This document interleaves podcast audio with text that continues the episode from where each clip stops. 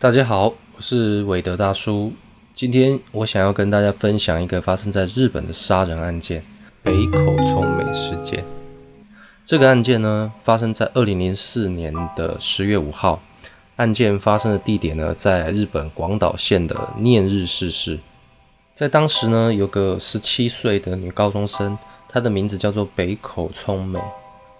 那这个北口聪美呢，当时她正在就读高二。事发当天，他像平常一样穿着学校的制服，骑着他的脚踏车去学校上课。那因为这天刚好是学校的断考日，所以早上考完试，下午就放假回家了。他回到了家里，吃过了午饭。吃完饭，他觉得有点困，于是他就请奶奶跟妹妹在四点的时候叫他起床，然后他就回到他自己二楼的房间，小睡一下了。这个聪美呢，当时他们家的房内格局是属于分离式的，内部分隔成左半部与右半部。左半部的格局呢是挑高的单层结构。右半部是两层的一二楼结构，然后它左右半部的中间是一个庭院。在当天下午的三点多，聪美的奶奶跟妹妹在聪美上楼休息后，继续悠闲的在一楼的客厅看电视。突然听到二楼传来了凄厉的尖叫声，奶奶跟妹妹一听是聪美的声音，他们两个吓了一大跳，于是立马跑到二楼聪美的房间门口。这个时候呢，发现聪美的房门是虚掩的，没有关上。于是他们推门进去聪美的房间，他们赫然发现聪美全身是血，躺在血泊中。更可怕的是，房间里面竟然还有别人。他们看到了一个短发的陌生男子，手里拿着一把尖刀，恶狠狠地看着他们祖孙两人。年纪比较小的妹妹看到如此惊悚的画面，吓得顾不得奶奶跟姐姐。拔腿狂奔逃跑，她一直跑到家里附近的一间园艺店，一见到园艺店的老板，便大哭着告诉老板说：“姐姐被刺伤了，姐姐被刺伤了。”留在案发现场的奶奶，在妹妹逃走后，也感觉到很害怕，怕得一直发抖。于是，正当奶奶她也准备转身逃跑的时候，凶手冲过来，在奶奶的背后狠狠刺了四刀。奶奶中刀后，痛得倒地不起。凶手见状也立刻逃走。奶奶虽然被刺了四刀，但是她的意识还算是清醒，所以在凶手走后，她用力努力地坐了起来，想要尝试着叫醒躺在旁边的聪美。但是聪美这个时候已经没有任何的反应了。奶奶这个时候呢，她强忍着悲痛，她想起还有另一个小孙女，不知道凶手离开后会不会也对妹妹狠下杀手。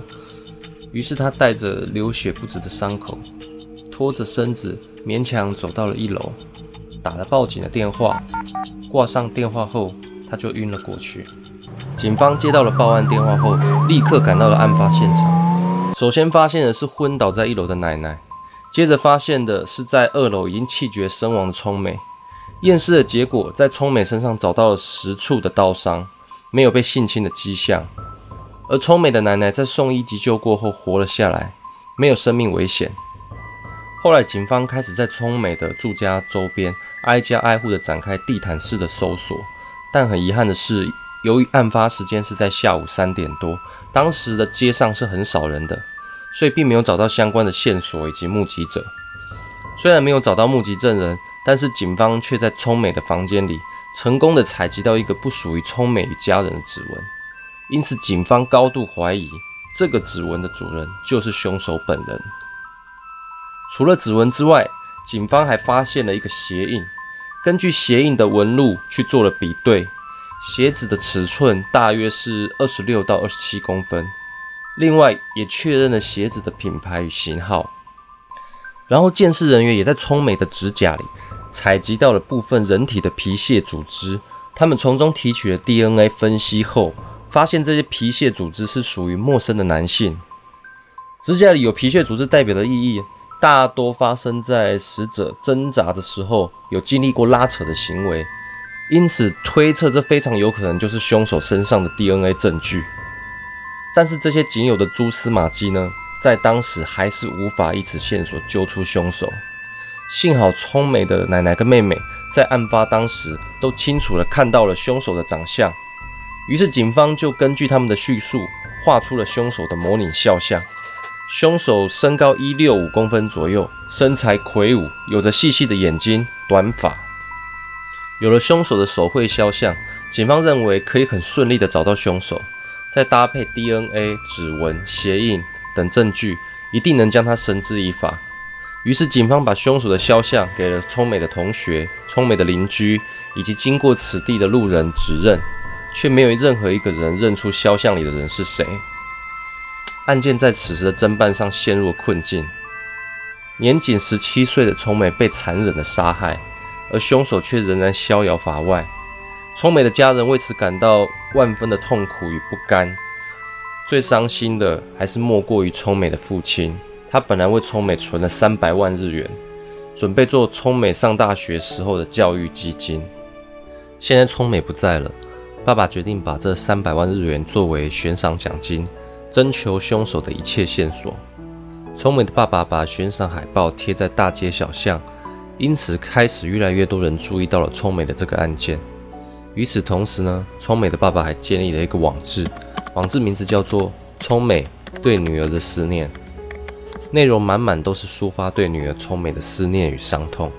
在案发后的第十一年，广岛县的警方请来了来自其他地区的专家，其中还包括了远从美国请来的专家小组来协助调查。该专家小组被称为 BAU，这个小组是美国联邦调查局的行为分析小组，有着当时最顶尖的案件分析技术。他们重新进入了当年的案发现场，去寻找蛛丝马迹，以及重新调查了附近的邻居，再透过专业的犯罪心理侧写分析，得到了一些结论。凶手当年原本不是以杀害聪美为目的才行凶的，而是发生了某些事件，导致凶手不得不杀害了聪美。调查小组根据手绘肖像与当时最新的科技复原。并预测了凶手在案发十一年后的长相，但是很遗憾的是，依然没有找到凶手，案件仍然焦灼。日本警方花了十多年的时间，锲而不舍地持续调查了四万多人。虽然警方并没有放弃，但掌握的线索却很有限。十多年过去了，凶手依然逍遥法外，聪美的案子破案日期遥遥无期。在案发后的第十四年。时间来到了二零一八年四月，正当所有的人都已经不抱希望，认为永远也找不到凶手的时候，有一天，在日本山口县的警局接到了一通报案电话，报案人陈述说自己是某个建设公司的职员，而他的主管因为发脾气，所以狠狠地朝他屁股踹了一脚。警方接到报案后，就到了他们公司处理。到场后得知，踹人屁股的主管名叫陆岛学。他在该建设公司已经待了十年了。